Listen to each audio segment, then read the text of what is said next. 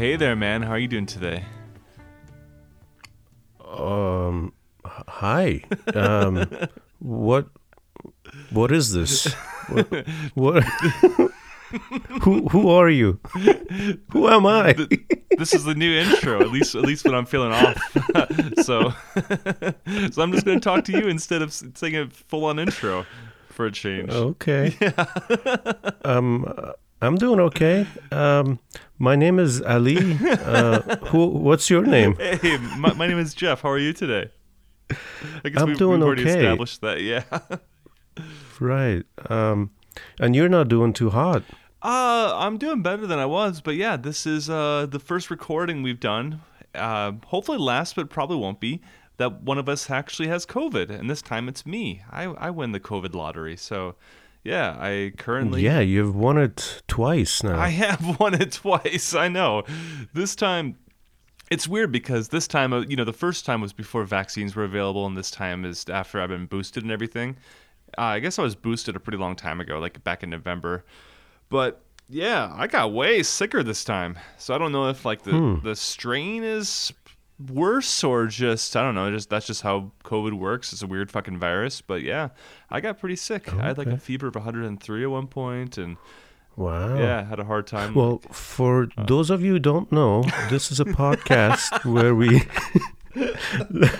watch a movie that Jeff has seen in his youth, and he talks to me about it, who has just watched it for the very first time. I guess I was kind of thinking maybe we wouldn't do the intro today, but okay, but then, thanks for throwing that out there. Sometimes, yeah, Jeff gets sick and forgets to introduce what anything is. Yeah, you know, you're the de facto host now. I guess I have, you know... COVID brain. De facto host. I can't be the host. You better be on your game today, man. I don't know anything about this movie anymore. Okay. May as well have been my childhood when I watched it. Okay. It's been... Well, yeah, we watched this a week ago, too, because... it's funny because I watched this the day before I actually got sick. Nico was already sick before me, so, you know, I should have known it was coming, but I wasn't proper sick until the day we're supposed to record, and the day I had to go back to work after the Memorial Day holiday. So did you work this last week? I mean, that's debatable. I was at work sometimes, but I did a pretty poor job of actually doing anything. And there was one day, like, when I had that fever, I, like... you know, wrote in to my boss at like 1:30 in the morning when I woke up, and I was like, yeah, this is where I like say that I'm gonna just take the day off tomorrow. Yeah. And then I had 2 days that were like on, but then I did take lots of breaks. Aha, okay, that's nice. Yeah, lots of breaks. Yeah. So what is it like having COVID? You can't leave the house. That's one thing. I wanted to ask you, if you had COVID and you were kind of feeling okay, what's the level that you would, I mean, what, oh man, I'm having a hard time even formulating this sentence. What would you do? Like, no, not what would you do? How much would you leave the house? Like, what would you feel comfortable doing? I suppose I would take that as a, as license to do what I kind of do anyway. And not leave. And not leave. Okay, so imagine you had a dog you need to walk. Oh, yeah. So I guess I would walk the dog around the house. I mean, you would, I don't know, wave people down and be like, COVID, don't get close. Or something, I don't know. Yeah. What did you do? Yeah, I've been mostly trying to go outside. It's not this guilt, but I don't know. I like when I take a Pedro, I just take him to a big field, and I just stay clear of everyone. So I feel like that's okay, right? Yeah, right. So, you can walk around, right? I think so. Yeah, and probably you should do it wearing a mask, but since we're in Montana, there's so much weird stigma that who knows what's going to happen if you're wearing a mask. Oh yeah, you might get shot. Oh, hey, that's Oh, that is too soon. I mean, it's never too soon or too late because it's just all the time. The time, that's right. Okay. That vaguely, I don't know if it dates this episode. Who knows?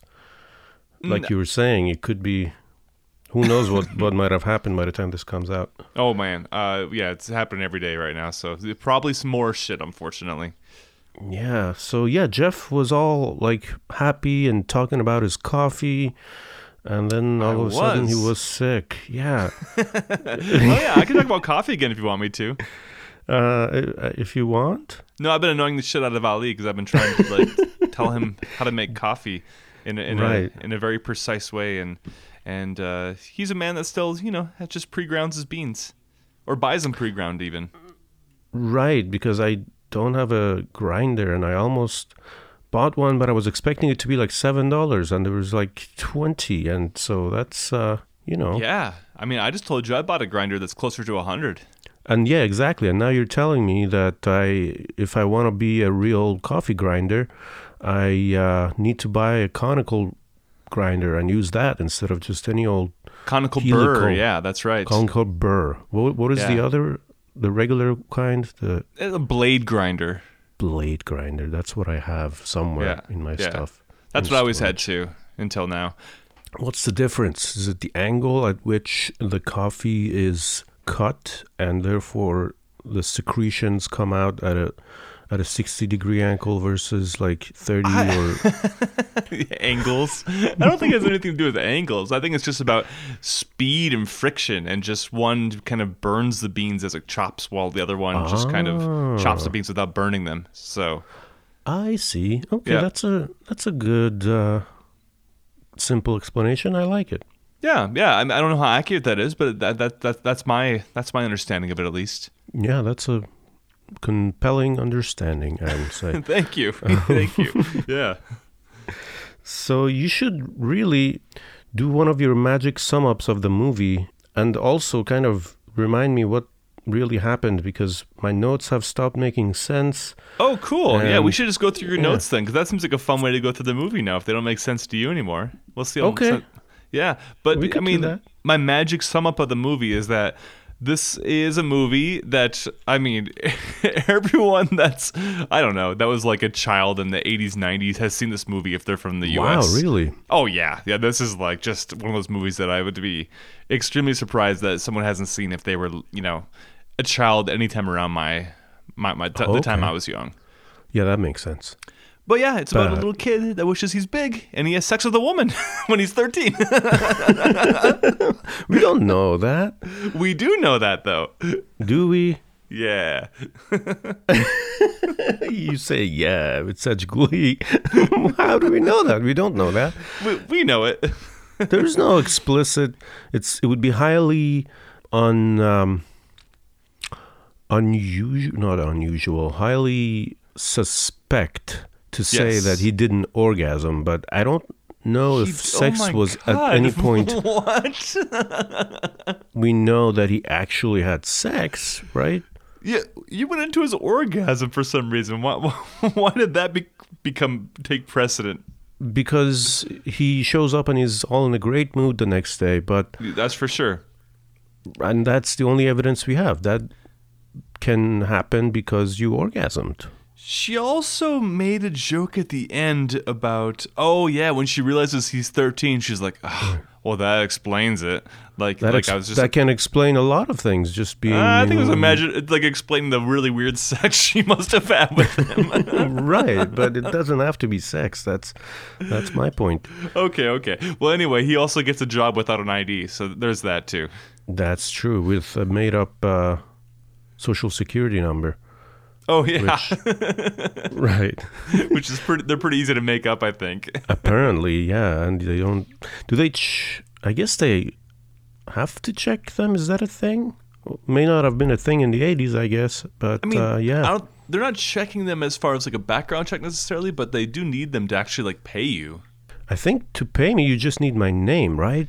Yeah, but then to actually like fill out the IRS information and everything. Oh, that's right. That's right. Yeah. Because that's the one time when like you actually need your social security card, at least when I was a younger person. I don't feel like you need that as much now, but then maybe you do. I don't know, like the first day or two of the job, you got to bring in your card and actually like have them copy that and fill out your W-9s, whatever they're called. Yeah, a form of ID and something that has your social security number on it, I think. What else would have your social security number on it besides your card? Like a W-2 form, because I've lost my social security card for a while, and I have old W-2s I keep around just because they have my social security number. Do you know how easy it is to get your card back?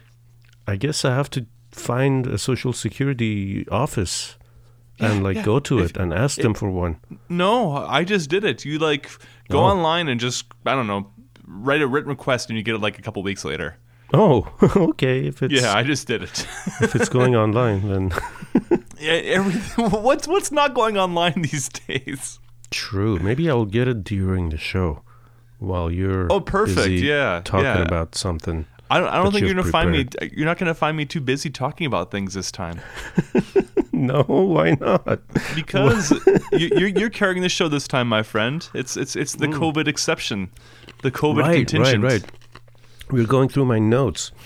Oh, let's go through your notes. Well, actually, first off, I just want to say, for the actors in this movie, this is another movie where I want to do a quiz at the end of the show to kind of see if you can guess who almost became Big. Okay. There's a lot of people, and they're all really weird choices.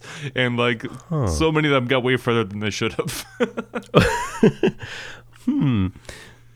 I can see Mr. Murray, Bill Murray, being one of them. Oh, yeah, that's a good, I can see that too. Yeah. I was actually thinking, we'll talk about this later, but let's, of course, the main actor is Tom Hanks. Elizabeth Perkins is the female lead. Did you recognize her? So I did recognize the female lead. She is clearly the girl from Stranger Things. Susan. Which girl from Stranger Things? The main girl from Stranger Things. The bald one? Yeah. What? In Big? Yeah. In Big. Isn't... I don't know how the timeline works there, but it doesn't work. It must. What? Oh my God. That's not true at all, is it? No, it's not true at all. What are you talking about? How can it possibly be true? But it's true. I know it's incredible. Okay. That she got younger as time went on. Ah, just slightly. Just slightly. You mean she became a literal child, so she got reverse bigged? Oh yeah. Right, reverse bigged. There was something happening this time because Big was I think it was the fifth movie just made that year that was an age swapping movie. Do we know what the other one is? I mean, I think I know most of them. There was one called 18 Again, and there's another one called Vice Versa, and then I can't remember what the rest were, but there's quite a few.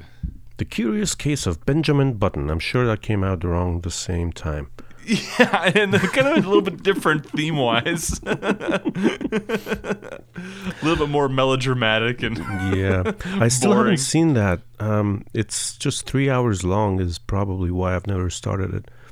Oh, I really thoroughly unenjoyed it, so I would. Okay, good. I think you can miss it.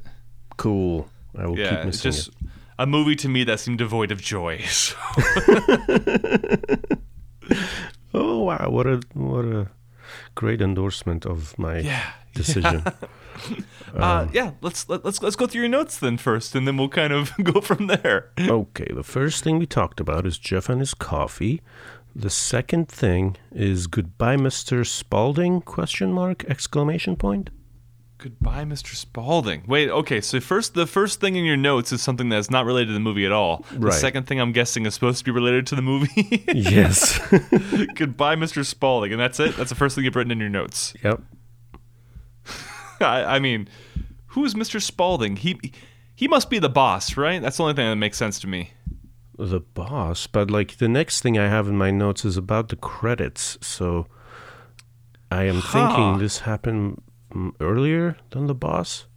Weird. Okay. Are you sure you didn't just pick up a different paper that had something not related to Big and then kind of start going from there?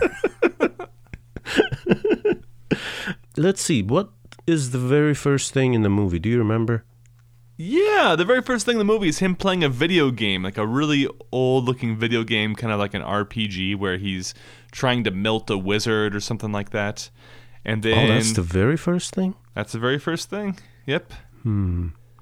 I remember it now. But he's not getting back from school because that's...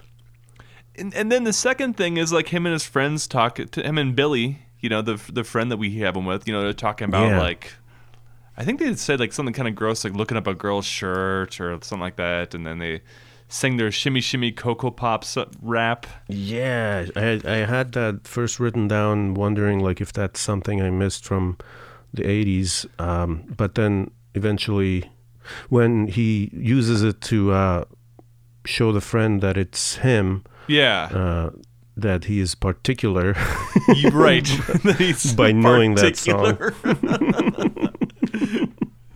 Yeah. No, I was kind of wondering myself when I first heard it. I was like, because it almost sounds like a couple things that I remember from childhood, but it is not. Yeah, it's something unique to this movie and unique to them, apparently. Yeah, but then after that, you know, so it's established that he's a crush on this girl because he keeps on giving her looks. I can't remember her name because we don't really get to know her. Cynthia Benson, maybe? Yes, sure. Yeah, that sounds probably right. Okay. And then, it's a name in my notes. Yeah, sure. Let's go with that. Yeah. And then they go to an amusement park at night, which I was like, oh, that's kind of a rare experience to actually go and like ride on these rides when it's actually proper night. Yeah, have you not ever? I mean, I have, but you know, I've always lived in places that like it gets dark so damn late in the summertime that you really have to be there really, really late. I got you. You know, if you're not at 7 o'clock, it's going to be like still like the sun's going to be full out. I feel like in Missoula, I have gone to the fair and it's been night. Have I not? I mean, it must be, yeah, you're right, because it gets dark around like 10 sometimes in the summer. Yeah, but I guess that fair is coming through in like August, so at that point it's getting dark at like 8. So maybe yeah. 8:30. Yeah, you're probably there night-ish. I don't know. It just struck me as, and actually that reminded me of going to this fair in Minnesota with this church group when I was like 14.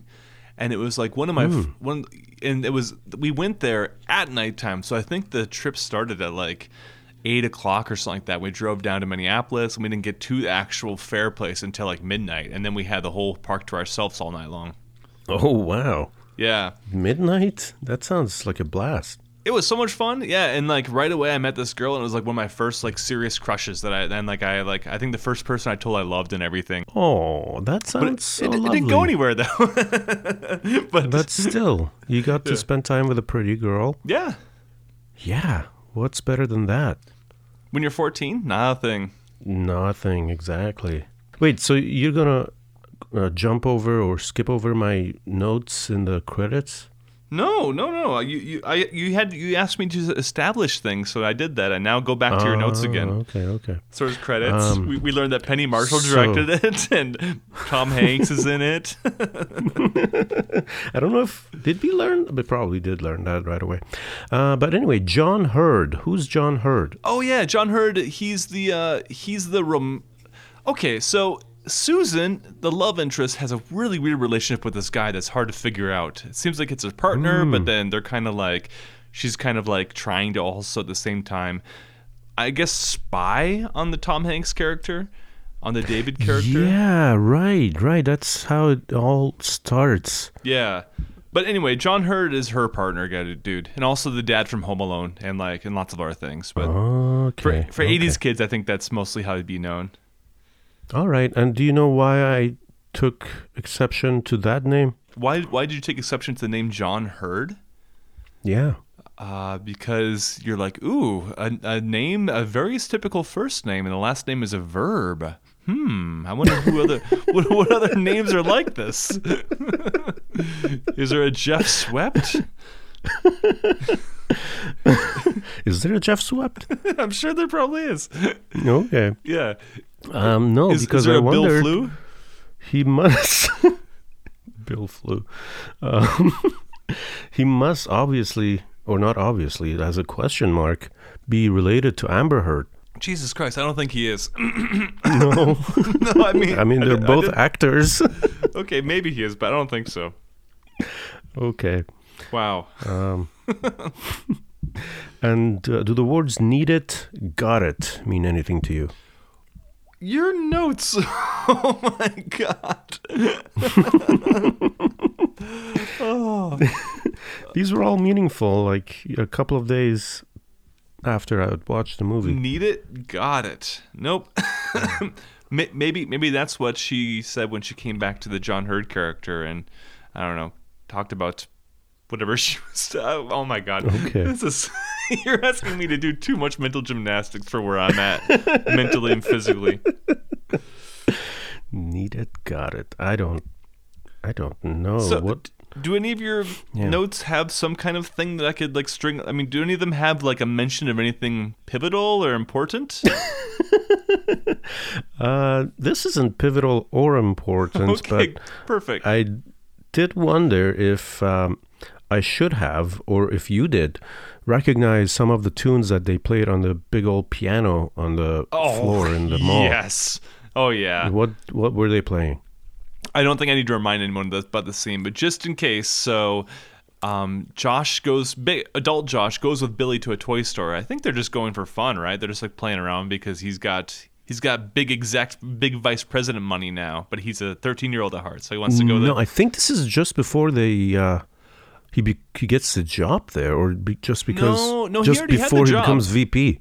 He becomes VP after this moment, I think, because dude liked him so much. You're right, exactly. So this is just when he got like his $100, his $187. Yeah, right, right. So yeah, his first paycheck. And so he's at this toy store playing like laser tag or something equivalent to that with kids in the toy store, and then he runs into his boss, and then there's they're like walking around, talking, and then they come across a big floor piano, and they start playing two songs that for every single person that's had piano lessons probably played both of them. The first one's Heart and Soul, and the second one is called Chopsticks. Have I heard these? Oh, I mean, these songs, I was like, these are the most boring, generic, everyone's heard these songs 1,000 times songs. I put something like that in my notes, so yeah, I'm surprised you haven't heard these songs. Are they like classic pieces? They're they have names like Heart and Soul. Yeah, Chopsticks. Chopsticks? Heart and Soul is like, I want to say like a big band song from the 40s or something like that. And Chopsticks is like a classical piece from the 1800s, I want to say. Okay. And the first song I was almost taught on the piano was a Bach piece that was like ding da da da da ding dong dong. Oh yeah, that's another one. Okay. In China, I feel like people are doing that one for sure. Okay. But yeah, here, I mean, like especially like if a kid has piano lessons, there's a piano in the house, they're gonna start playing Heart and Soul, and you're gonna be like, oh God, don't do that one. Okay. It's just like the song that if you can't do anything else on the piano, you do Heart and Soul. I got you. And then Chopsticks. Iran, it seemed to be for Elise. Oh yeah, that's a little bit more complicated because it is both Heart and Soul or Chopsticks are, I think they're both at least like the main parts of them. They're songs that even if you're like a very basic piano player, you can like get down at least those basic. You remember like the Heart and Soul is like dun dun dun dun dun dun dun dun dun dun dun. You know what I'm talking about? No. And then Chopsticks goes. No?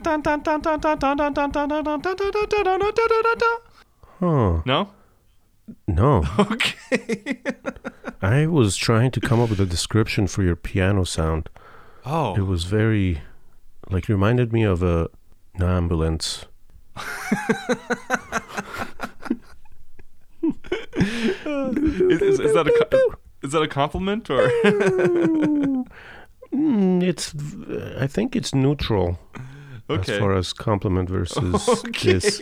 Sounds like an ambulance. I wonder how different that sound would be if it wasn't like, having sick. Yeah, exactly.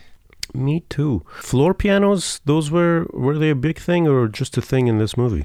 It was a thing in this movie, and then afterwards the dude that made it like had a ton of orders and was selling them for like $700 a pop or something crazy like that. Oh, wow. But yeah, cool. So I mean, it was a thing. It was a rare thing, but then after this movie, and I was trying to like think too about the piano pieces, like whether or not they were super, super popular to play on the piano before or after this movie, and I couldn't really get a straight answer. But this movie, like that's a big scene. Yeah. Oh, a big scene. I mean, it literally is.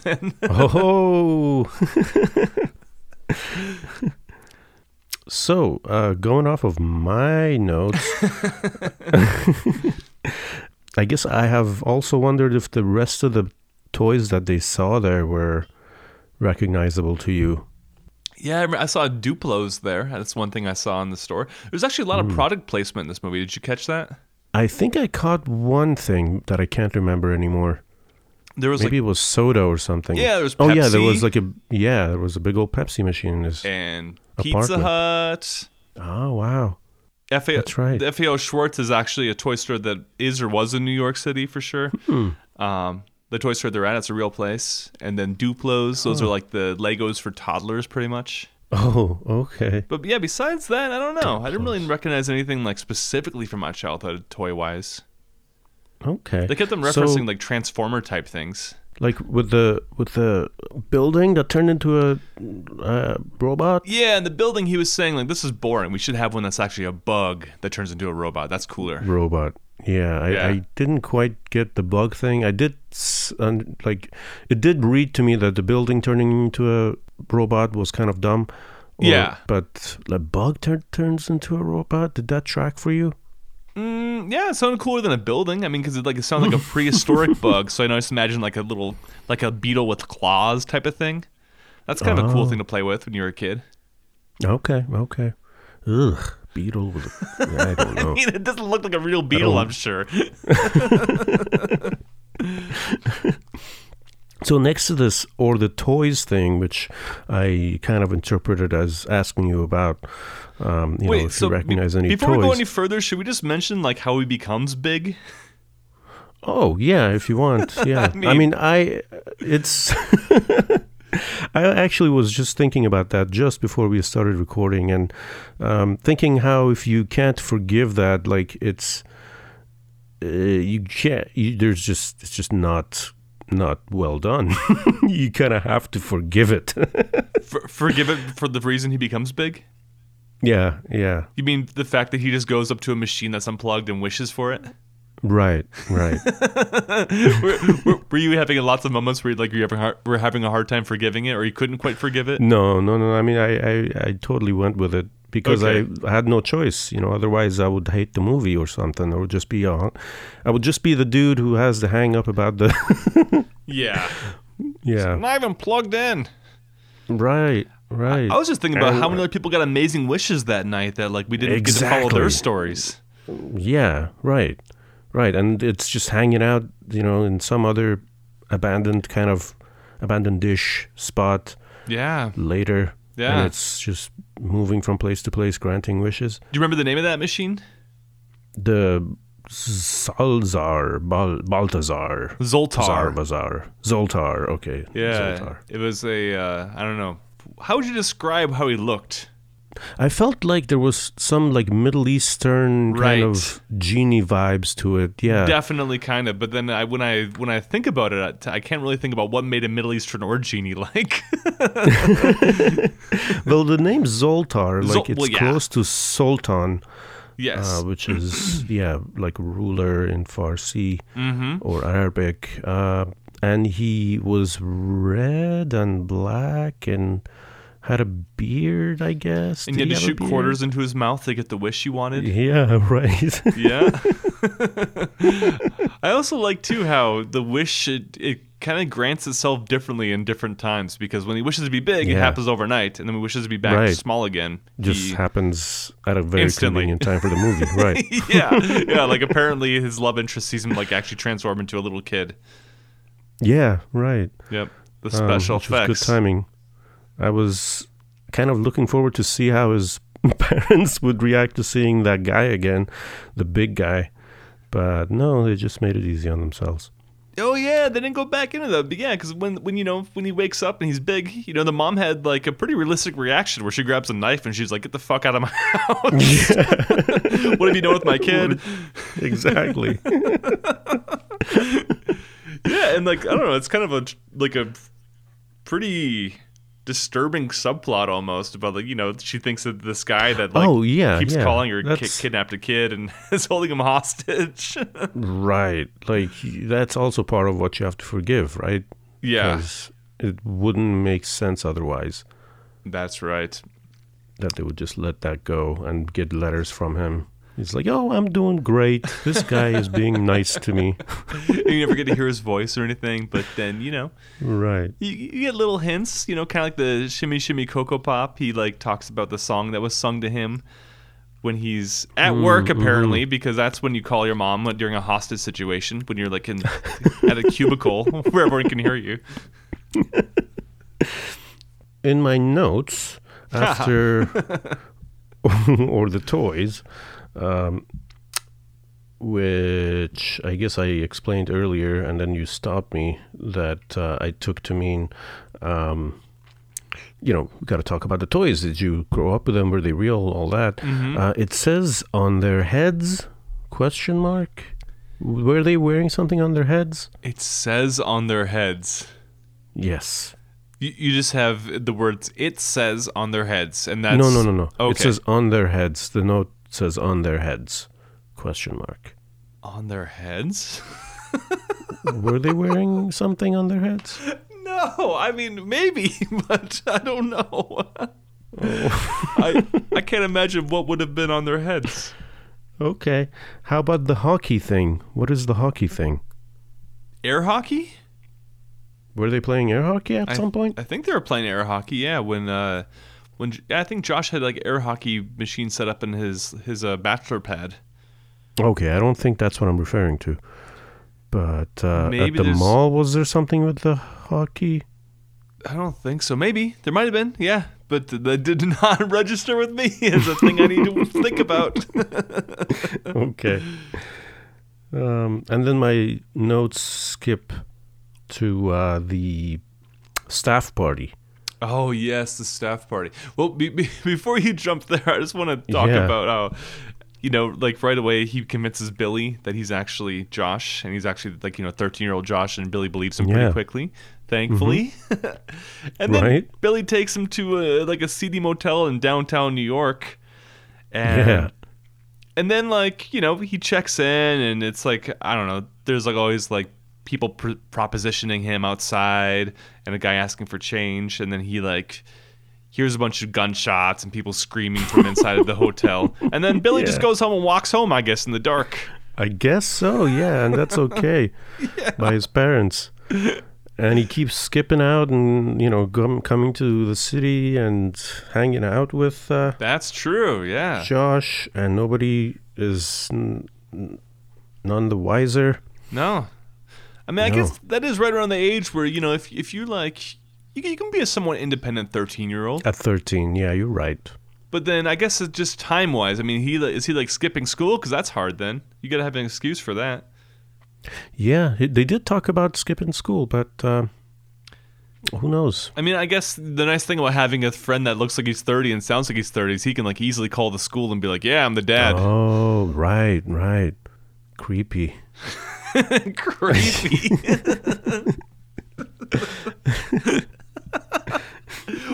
I guess, yeah, a little bit creepy. That's some other creepy power. Yeah, you can just use your voice and get random children out of school. I should. Oh my god! I should do that to somebody super random, in a way that I will never get caught. You know, just call different state, different school. Somehow I got to get a kid's name though. And oh my god! Don't get any kids' names. Just stop right here. We don't need it. Nothing else. Okay, I don't know why I focused on that. Anyway, we can go to the work party now if you want to. I have one mysterious note there. Okay, what do you have? And well, before that, I thought it was pretty funny that one of the guys was like, "Smell my neck" to a girl. Did you catch that? Smell my neck. Neck. Oh, smell my neck. At the party? Yeah. Weird. I know, right? Huh. Was he a vampire? Or was she a vampire? No. That would have made more sense. But yeah, he definitely was trying to like work up a girl and hit on her and was like, smell my neck. And she was like, oh, don't tell me to smell your neck. Must be colonial. Like, do we know who these characters were? Based on my memory, they must not have been like central to anything. Ah. Because, okay, yeah. I'm guessing probably not. Just a one-off. Yeah, the guy kind of looks like the large man in The Office. What is his name? Kevin? Kevin? Yeah, Kevin. Okay. I love Kevin. He's such a wonderful character. He is. He is a podcast, actually. Oh. Huh. Yep. He should get on our podcast. Oh, yeah, he definitely should. Because, you know, we just mentioned them. That's super. Yeah. And we talk about, you know, mostly things from, like, 2010. Like The Office. Right. So the nonsensical note is beluga. Oh, yeah, I know what that means, finally. Oh, okay. Tell me. So, do you remember, like, at the party there was a couple different jokes? Do you remember what any of these jokes were? They're all visual gags. No, it's been so long since I watched the movie. Yeah, I'm trying to empathize because this is just something that's just burned in my memory. And this is like, I've recreated this scene before. I mean, at least parts of it. But the first thing, he like arrives in like a really weird looking outfit. So it's like this sequined tuxie thing, but then it has like long tails in the back. It just looks really weird. Yeah. Kind of clownish. Kind of felt bad for him. More than take that as a joke. Like, of course that's what he would do, you know? That's what I would do. If you were 13? Or just right now, that's what you would do? If I were 13 and, you know, trying to decide on a formal attire with new money and, you know, who wants to be the boring... I mean... Yeah, I think... suit-wearing person. I think the more people that show up to something wearing a costume that doesn't fit at all, the better. Exactly. There's not enough costumes in this world. Yeah, I do. Yeah. I worked at this co-op for a little bit in Minneapolis, and there was this guy that was in the produce department, and sometimes he showed up to work as a wizard, and I was like, wow. Oh. That's incredible. I'm so glad this guy's a wizard today. Wonderful. Yeah. I wonder if I can show up to work in a costume. I don't have many costumes. What kind of costumes do I have? Because I think I have some. You have a prince costume where you have like a royal hat and like... frilly jacket. I do. Yeah, for the Macro movie. Oh no, that was rented, man. I know. Okay. No. Anyway, that costume is one of the jokes. And then the other jokes is just that he's eating food like a jerk. He's like triple quintuple. Oh yeah, I saw that. And yeah, then that he was just, like licks cream cheese off of something and puts it back. And the movie didn't actually address it. Like nobody actually recognized that was going on or say anything to him. So it became a kind of a battle in my head. Like that's gross. It's really gross. Yeah, especially the amount of times that he does it too. Right. And then his little piece of pickled corn, he eats it like a regular corn. That's a bit that I think that I did and all the kids did whenever we had that pickled corn from there. Yeah. Pickled corn. I have never had whatever that was, so I just did not recognize what it was. What is going on? Yeah. There. With pickled corn? Yeah, is it corn that's pickled? I'm guessing so, and it's just very, very little, like pickled baby corn or something like that. But then you can just pop it in your mouth and eat it. Like you don't have to do what he did, right? No, you don't do that. And then beluga. Oh, sorry. Yeah. Go ahead. What is beluga? Yeah. Well, it's the caviar that she offers him, and he spits it out. Oh, yeah. Okay. Yeah, and then but to like, especially an elitist adult in New York City, like having beluga at a party is like, holy shit, there's fucking beluga here. Let's take this in because that's really expensive. Oh, yeah. So it's caviar. Yeah. So tell me about the times you've had caviar. I have had, I think in China I had it a few times because, there's import stores that have like Russian stuff and Western stuff. And then I know when I was on a cruise, I had caviar. I don't know. I think my dad just had jars around and I opened them up and tried to eat them because, because those things like this movie, I'm like, oh yeah, caviar is this really gross, disgusting things I'm not supposed to like. So you went out and had some? I think I opened up my dad's jar that was just sitting there forever. Yeah, tried it. Probably threw most of it away. Actually, I've actually not really had it as an adult. I don't think, or not like recently, not too recently. But maybe you had Russian caviar in China. Oh yeah. That's the one exception I can think of. Okay, what does it taste like? Usually it's very salty, but it also has kind of this like. Umami taste. Okay. I don't know, it's pretty unique, and I think it could be very, very gross if you put too much of it on something, but then it's kind of And it's a texture thing too. So, you know, if the, especially if it's bigger fish that has like, you know, the kind of like a poppy sensation, those little eggs in your mouth. Oh, okay. I've had things that pop in my mouth, but... Or, you know, in sushi, like a tobiko, like the flying fish roe. Yeah. Right, so that's technically kind of a caviar. Oh, holy moly. I just Googled caviar and some of them are $1,600. Oh, yeah. For 14 ounces, yeah. It's notoriously expensive, especially the good stuff. So Iran, like the Caspian Sea, is known for its fine caviar. And oh, man. It's something that we never ate because it's ridiculously expensive, but it's an export. Yeah. Have you ever tried it now? No. Like, so, okay, like what's the difference between the $120 can and the $1,600 can? Wait, so there must be a can that's like $10 because that's probably the one that I had. Like, I never had like super fancy caviar. I think it has to, I don't know, it's all about the fish. I guess like certain fish must be much more expensive caviar wise. Okay. So the taste could be radically different. I guess you wouldn't know. Maybe would you know? Yes. I mean, I've never had expensive caviar. I mean, not that I know of, at least. I never had like very, very expensive caviar. Okay. Fair enough. So, and this is not like you missed the caviar, so we can move on from the caviar here. Okay. Yes, we sure can.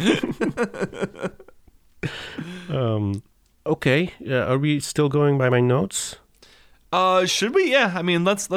I'll just kind of fill in with things that I think should be filled in from there. So I have another like line here, meaning things are jumping, and then I have taken note of the joke about the Stranger Things girl.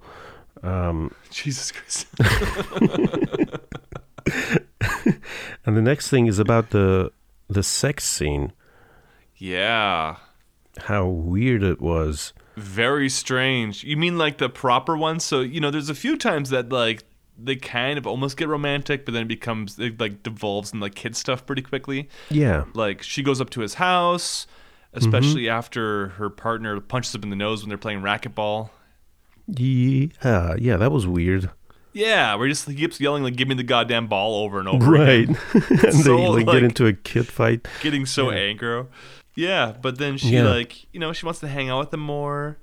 Wait, hold on here. Actually, even before that night happened, even before he got punched, she was hanging out with him, but that was, like, spying. But then she started falling for him because she's like, this guy is just so goofy. I love it. Because, you know, she's, like, talking about how she wants to go upstairs, and he's like, okay, but I get to be on top, and he means the top bunk. Yes, and then that she's was like, something.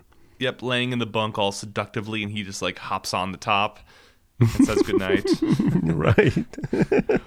While giving her like, I don't know, putting his hand down and like having her guess what was in his hand, like a ring or something like that. The only thing that you made me think of was the ring that he gave her. It was like, yeah, that is that scene, right? Okay, it was a ring, yeah, where he has like her guess which hand it is. Yeah. Yep. And then I thought that was cute. Yeah, and they hop on the trampoline a bunch, and like, she just becomes like, you know, she's kind of the stuffy person who's not having any fun. And then the next day, you see her in the car, and her partner's listening to some stuffy like NPR type like Wall Street Report, and then she switches the channel and she puts on some rockin' music that sounds like Bruce Springsteen, but it's not. So I kind of blocked out the fact that she is with him, so that I would like the character more. I mean, I thought it was really strange that they were in the car together. And she's always smoking, too. Always smoking. Yeah. Which I thought she's smoking, like, constantly, which I thought was so strange for an 80s love interest. Interesting. I guess they want to make her worldly or something. I guess so. But you blocked out the fact that she was with that dude initially? Right. Because I want to like her. Like, she's not supposed to go home with a guy really quickly at the same party where she came with their boyfriend, presumably. Later on, it's mentioned, like, there's some, like, a slut-shaming scene where, like, he talks about, like, oh, and then you went home with this guy and that guy and this guy. Yeah, and it kind of talks about how she's, like, was with everyone in the office, or at least according to him. I definitely remember him shaming her, but it felt like he was the asshole in that scene. And if they were together, then, I mean, he is. But if they were together, he would be a little more sympathetic, you know? Sympathetic to what? To us. Of a character. To me and you? Yeah. What are you talking about? Like, oh, okay, I got you. Okay. So he's not eliciting. I mean, he's eliciting our sympathy, but he's not himself sympathetic. Okay, I got you. Yeah. Yeah, I mean, he's not supposed to be. He's a love interest in an 80s movie. He's always supposed to be a dick of some kind. Yeah. Right. Or no, he's not a love interest, but he's the love interest current partner who is like, you know, right, who has to be a dick. Yeah, because you gotta dislike this dude. That's right. Okay. Yeah, so him saying all that stuff is not supposed to make you like her less, but just make, I think, supposed to just kind of show that he's a jerk. I guess he is, but I am, I guess, standing up for him, being like, well, if they were actually together, which isn't really focused on a whole lot. Mm-mm. So maybe they're not a little bit. It was a very confusing relationship. Right.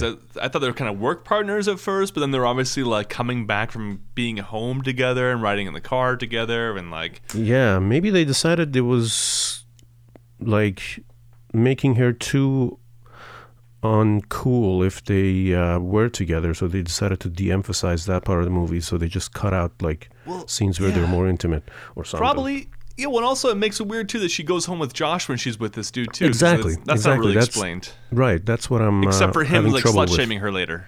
Yeah, right. Yeah.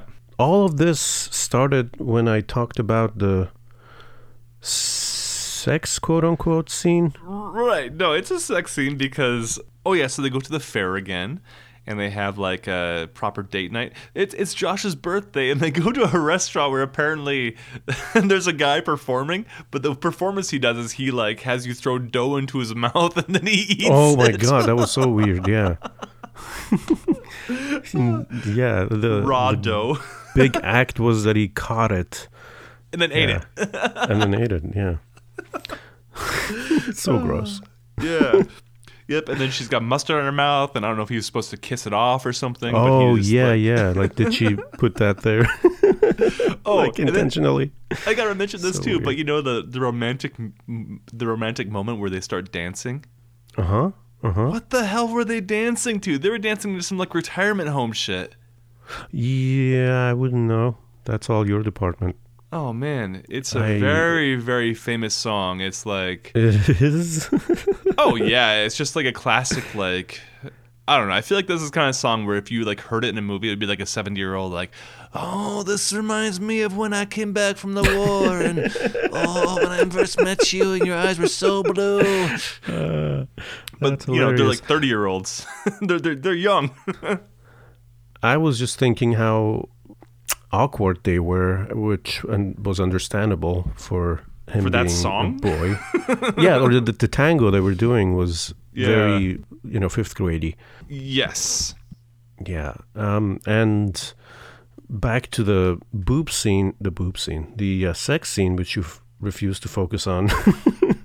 I want to focus on it. I just want to like establish the beats it takes to get there. You're filling in the But what Avi wants to say is that he gropes her boob for a whole second. Right.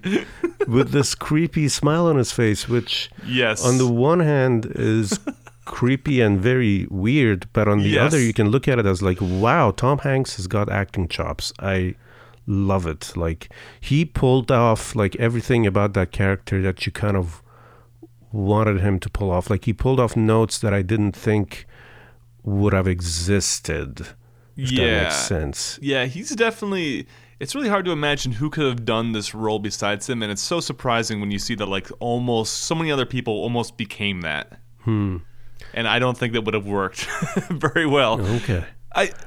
Mentioning the sex scene, I gotta talk about this other fact too, and so part of Tom Hanks' acting chops was that, at least in what I've read, it says every scene. I can't imagine that this one might be an exception. But they had young Josh. So the actor plays young Josh. His name is David Moscow. Oh, probably why I said his name was David at one point. Okay. But yeah, so any scene that Tom Hanks was doing, he first did it. And then Tom Hanks kind of like did his best to like copy his mannerisms and the way he like talked and the way his voice did things. And yeah, exactly. I don't know if that was true. Hopefully that wasn't true for the one where Tom Hanks is cupping Susan's breast for a minute. That's exactly where my mind went. Because the smirk on his face is just so realistic and childish. Yeah. Ugh. Yeah, so little David might have had that smirk on his face. Because, you know. Oh, they can't have, but... Oh, and also when we first meet Susan for the first time, we meet her cleavage and her bra, because that's the first thing that the movie focuses on is like Tom Hanks like looking up and being like, "Whoa, mama!" Right. I'm in a woman's world. But I guess realistic for a 13-year-old boy's mind. Exactly. Right. Right. Oh, and then of course in that scene too, she dims the lights and he's like, and he turns them back on. Right. Right, which is also super realistic. Yeah. It's like the first time he says something he wants, which I don't think a 13-year-old would have the wherewithal to do. At least I didn't if I were 13. My God. And this was happening to me, right? No, I had zero confidence when I was a 13-year-old. Yeah, right. I liked the movie better thinking that sex didn't happen, and maybe that's why she said... you know, that explains it, because maybe she was met with bewilderment rather than sex when it came to, you know, things. I think you're thinking what every single Reagan era parent was thinking when this came out. But Ali, the bra strap falls down, the scene fades out. The next day, he is hopping and jiving and having a great morning. He has coffee for the first time, so it's implied he has coffee after he has sex for the first time. I guess I've already talked about like a kid having an orgasm, but that can happen. Yes, you did. I don't know what you went to go there. That can happen without her ever touching him. You know this. Huh? Oh, that can happen, you mean? Yeah. Yeah, it could have. Yep, you're right. So she could have. But it's unlikely. But anyway, it could have, though. But in my mind, I think they had sex. And I think the movie wants you to think they had sex. But that's, like, so rapey and wrong. Yeah. Well, yeah. I mean, that's where we're at right now with this 1988 movie. Okay. I wonder what the audience thinks. Like, you guys should write us letters telling us what you think happened that night. Please. If they're like me, they probably don't remember exactly how far the relationship went, but when they happened, I mean, in my note, I'm like, oh, shit, they had sex. Yeah. I'm pretty sure they did. I mean, at least... Yeah, I mean, they left it vague, of course. Yeah. They didn't show, like... they didn't show it. So I do have something else I want to say about this, but it's not movie-centric, which is okay. Okay, yeah. Did you... So that kind of still felt like a safe space, like a good first time with someone who's a decent person and they cared about each other. Is that what your first time ended up being like, or was like, or did you have a good... What a personal question. Well, no. You're a podcaster now, no? Oh, yeah. Yeah, no. Wow. Okay. Are you just going to leave it at that? Yeah, I think that's the most respectful thing to do. I want names. But... I want time and date. No, it was definitely, I mean, no, it wasn't, I mean, it wasn't like in a, you know, I wasn't coerced or anything weird like that. Yeah, but it was definitely not good. And yeah, like, and it wasn't. It wasn't like mutually understood that we don't know what we're doing. No, I was pretending like I did know more than I actually did. Yeah, me too. Yeah, I think a lot of dudes have this situation. Right, and they screw themselves that way. Yes. Oh, hey, yes. Yep. Yeah. I think she was very confused. Where was she at? Was she like a first time with the whole situation too? Would you? No, I don't think so. Okay. Yeah, I think that's kind of exactly the situation I was in. A part of me kind of does the woe is me thing and thinks that's like a Iranian thing, but that's definitely not an Iranian thing. It feels like it's more of an universal experience. What is lying about your first time? I guess, yeah, or just not having a super awesome loving where the other person knows you're a virgin kind of first time. Oh yeah, no, we don't have that. We don't have that kind of setup in society. I feel like now finally, like people growing up right now might have that a little bit more because Lisa's mentioned more in media. There's more realistic depictions of sex in shows and movies. Right. But yeah, I mean, where would that have come from for us? Exactly. It certainly didn't come from my parents. Yeah. Like they didn't ever address sex with me. Yeah. Yeah. Right.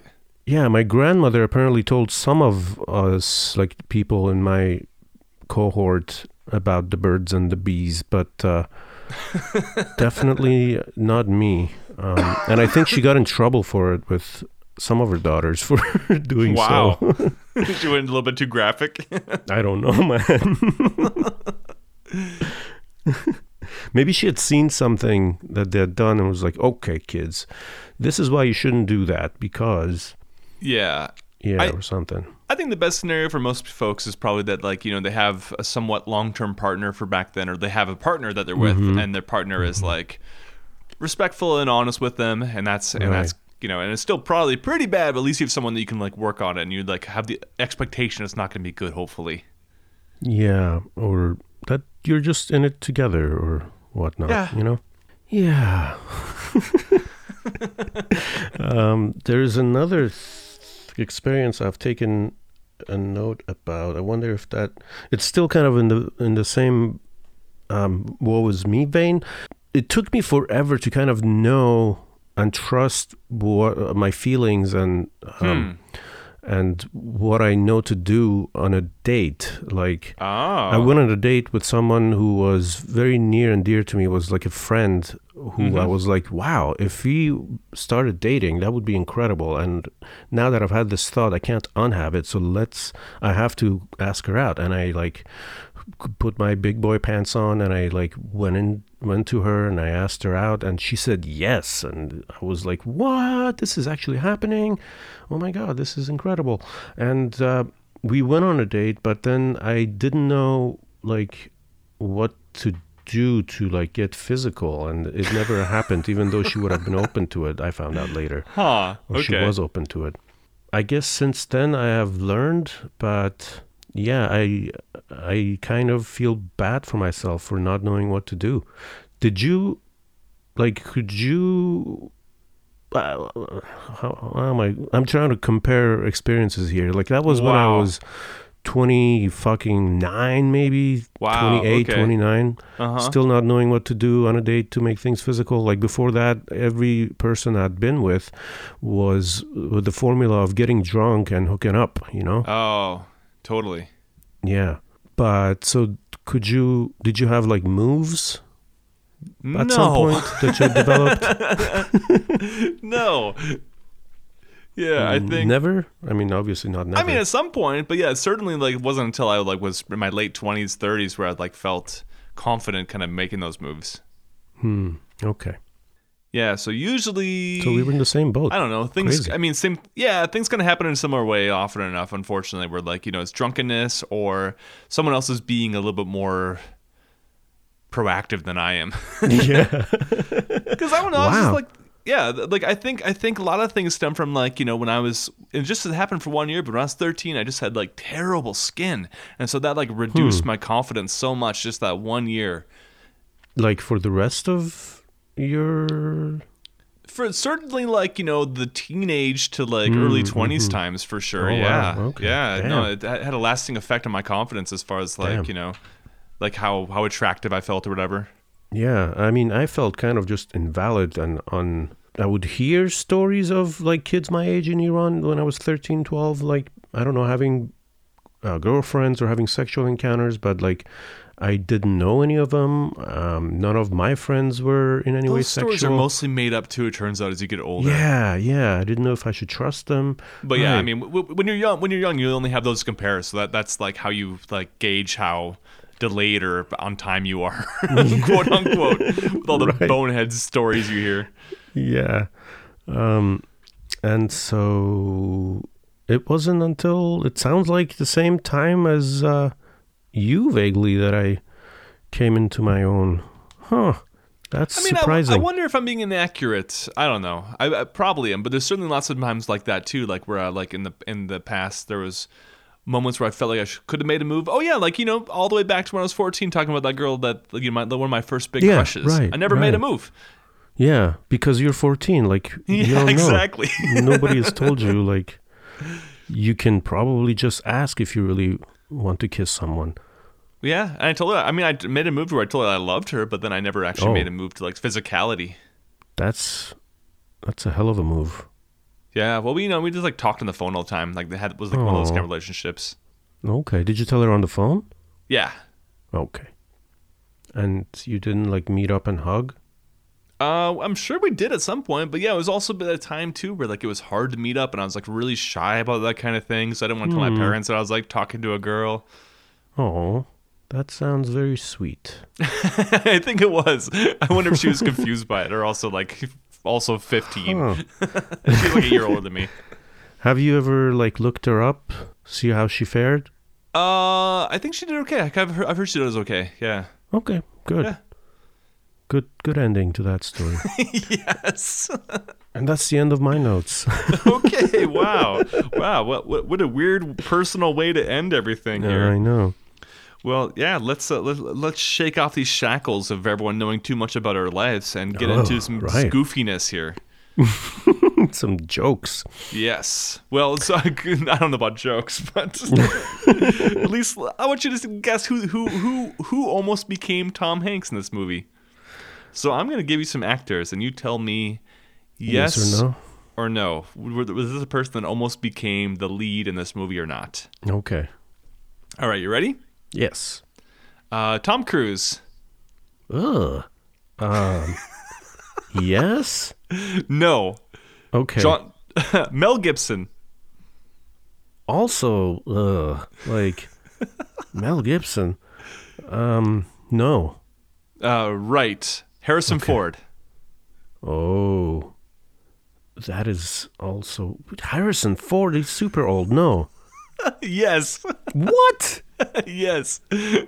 What? I know. Harrison Ford. Like Robert De Niro. Hold on here. Harrison Ford. Like, how much younger was he? This was like Star Wars years. Yeah. Yeah. This is after Star Wars. Yeah. A decade after Star Wars. But still, he was this always Indiana Jones time. But he was still like way older looking. I don't get it. Yep. Okay. That's wild. Robert De Niro, you said? Yeah. What a strange. I know, it's a weird one. Yes, I kind of want to say no. Yes. What? Yes. That's ridiculous. Eddie Murphy. Whoa. Eddie Murphy is black. He wouldn't. Dude, what the fuck? Come on, that's too much. This is a white movie. Okay, you're right. It is a white movie. But yeah, why not? No. Gary Busey. Gary Busey. That's also. Let's see. Am I thinking of the right Gary? With the big teeth. Gary. I mean, kind of looks like Nick Nolte with like fake dentures in his mouth. I feel like I'm thinking of Gary Busey. I was thinking of the guy in Tremors. Kevin Bacon. Kevin Bacon and Gary Busey, they have similarities. I think Kevin Bacon fares better than Gary Busey often does. But yeah, you're not too far off. I can see Gary Busey. Yeah. That's Christopher crazy. Walken. Christopher Walken. I can't imagine him in the 80s. Okay. Yes? No. Okay, good. John Travolta.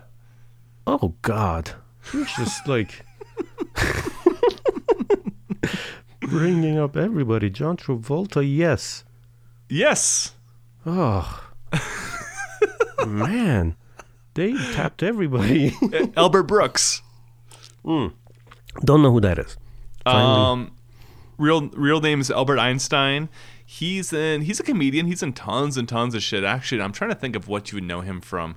He was the guy in the Twilight Zone that said, "Do you want to see something?" Or no, that was Dan Aykroyd. But he was the guy that got attacked in the beginning. I can see him being in this. Yeah. Yep. Yeah. Okay. Keanu Reeves. Oh, totally. No. Oh, that would have been a good choice. But, okay, I want to tell you some details about this, because, like, this shit's crazy. So this movie was almost directed by Steven Spielberg, and, like, Harrison Ford was, like, in it. He was totally cast, and he was going to be the lead. I know. It was, like... Harrison Ford is... I know. Not the right choice, people. It doesn't make any sense, and, like, especially comedically, too. Like, I can't really see him pulling that shit off. Yeah. He's so, like... What's the word? Not gristled, but, you know, he's, like, definitely just, he's like gritty and... Yeah, he can, like, grow a beard for sure. Right. Whereas Tom Hanks, you're like, maybe he can't. And, like, he was in Star Wars and Indiana Jones. He's got a whole thing going. You can't just be a kid. I know. Weird-ass choice. But then Spielberg had to drop out, I think, because of, like, other projects or something. No, or family things. And then once Spielberg dropped out, Harrison Ford was like, well, that's going to be weird without Spielberg. I'm not going to do it either. Okay. But then even weirder than that was that after the fact, after everyone else was almost there, and John Travolta, by the way, he was, like, really, really pining for the role. But then they wouldn't even consider him because at the time he was considered box office poison. Oh, ouch. Why? Yeah, so they just were like, no, Travolta, you can't get in this. It was pre-Pulp Fiction, so he hadn't had a hit for a long time. Oh, huh. But yeah, so after that, Gary Busey also really wanted to be in it, but then they decided that he couldn't act like an adult. Like, as an adult, it just seemed too childlike and weird. And then, this is the weirdest part of all, Robert De Niro was actually cast, and I think maybe even like began production. What the... That is so weird. This is like over a decade after Travis Bickle. Travis Bickle? Taxi Driver. Oh, yeah, that is exactly. Like, he's never been comedic in any... This is like right around Raging Bull time. Well, he has been comedic, like Meet the Parents and Analyze. Oh, yeah. And like, later De Niro. But later, yeah.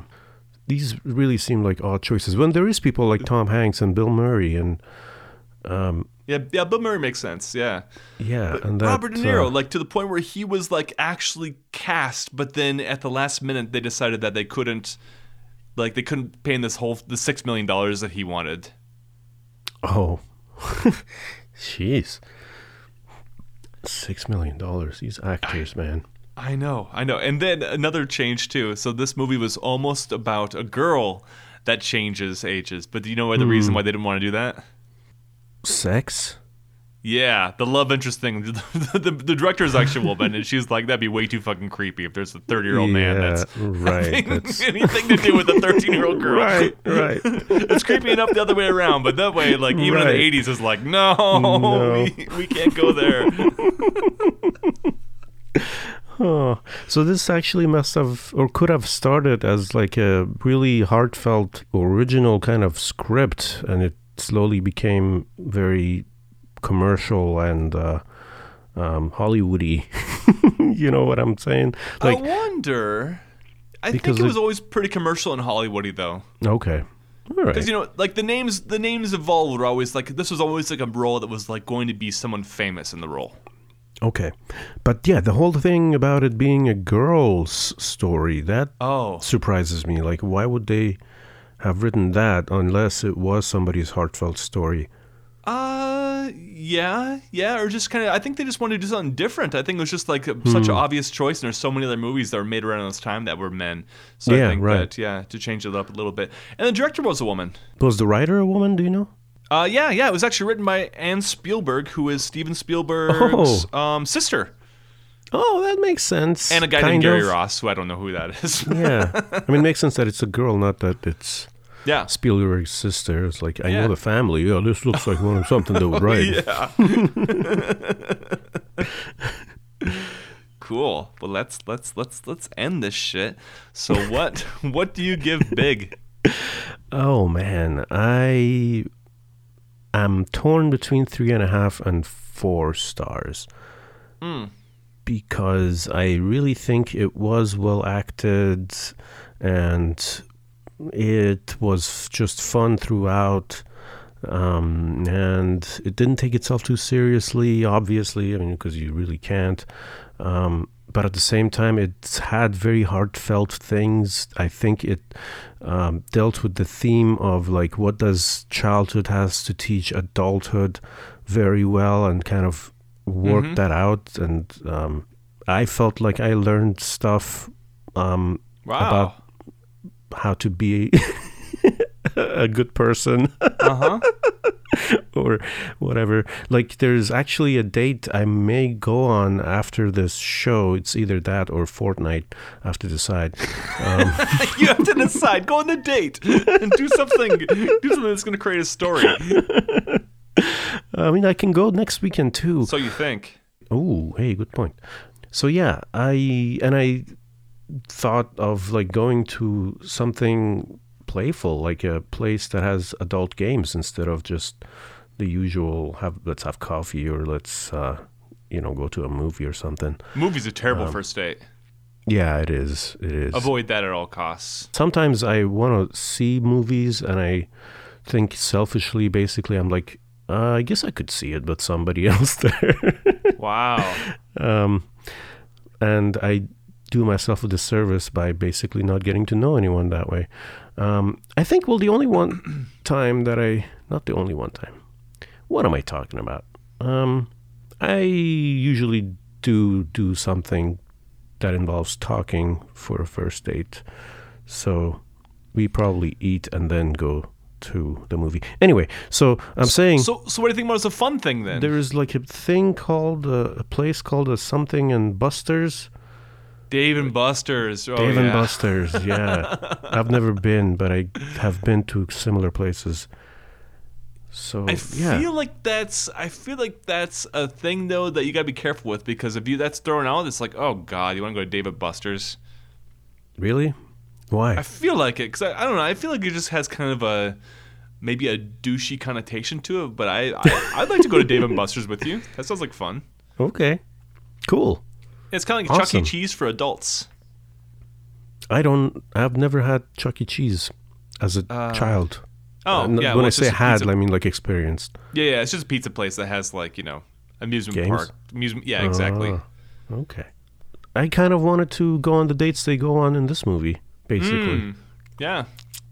And yeah, so I think this whole idea of being tender and just being with someone rather than...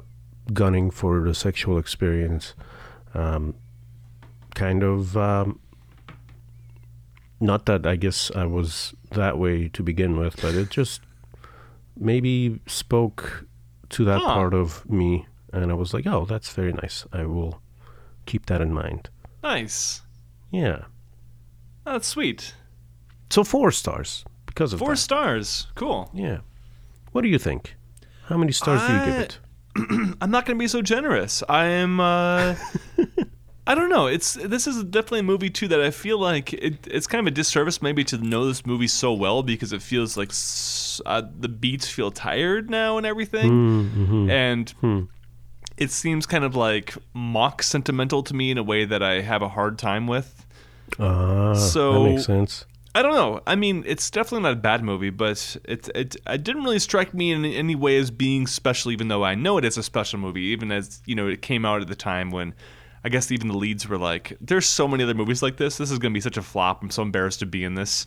And I don't know if you remember this, but there was this cubicle mate that Tom Hanks had in the beginning, and it's John Lovitz, who's a pretty like well-known dude, but he was, he had some like... He's like, hey, don't work so much. You're going to get us all fired.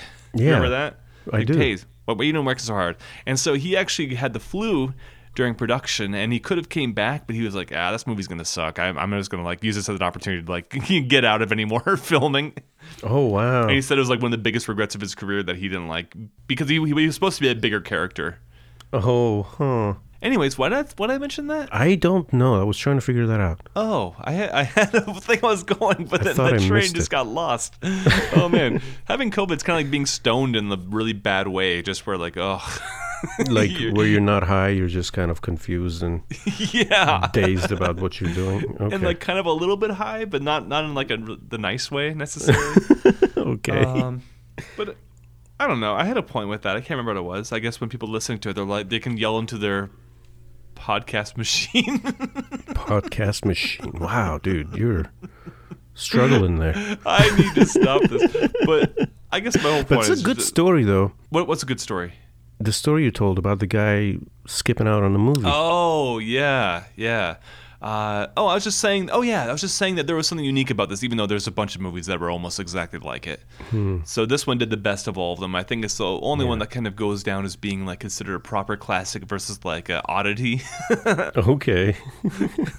But yeah, still at the same time, I don't know. I guess I kind of debated 3.5 stars, but then it's 3. Yeah. Okay.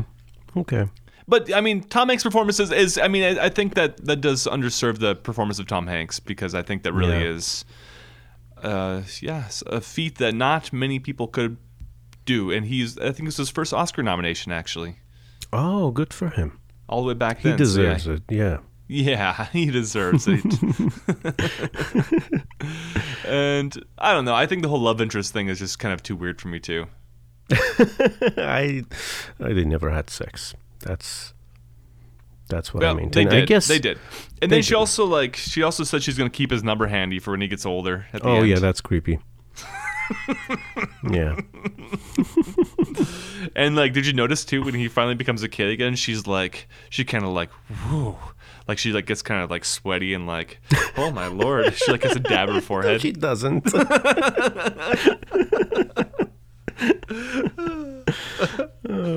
Okay. So are you going to shut this down or No, you're going to do all the heavy lifting here and I'm just going to... Oh my gosh. So at this point, Jeff usually says something like, review us on iTunes, write us a message on Facebook. We also send flowers to Jeff's family because he will be... Okay. See, I can't do this, man. Wow. I killed you off. It's so dark. It's like, I know. Does COVID do that where you like think you're okay, but then it turns out... boom. It wasn't. Yeah. That's probably a very horrible thing to laugh about. It probably is, yes. Especially, considering how we've treated this as a country and as a society. Exactly. And what else does Jeff say? Says something like, oh yeah, we're going to be back next week with a mini-sode. All true. Am I leaving anything out? If you are, it's left out. Let's just go. My brain is definitely telling me the alarm signals are going off now. So okay. So he asks me if I have anything else to say, and I say thanks to everyone who listened. Every single time he says nope, and he says that little line, and then I say thanks everyone. Bye. Bye.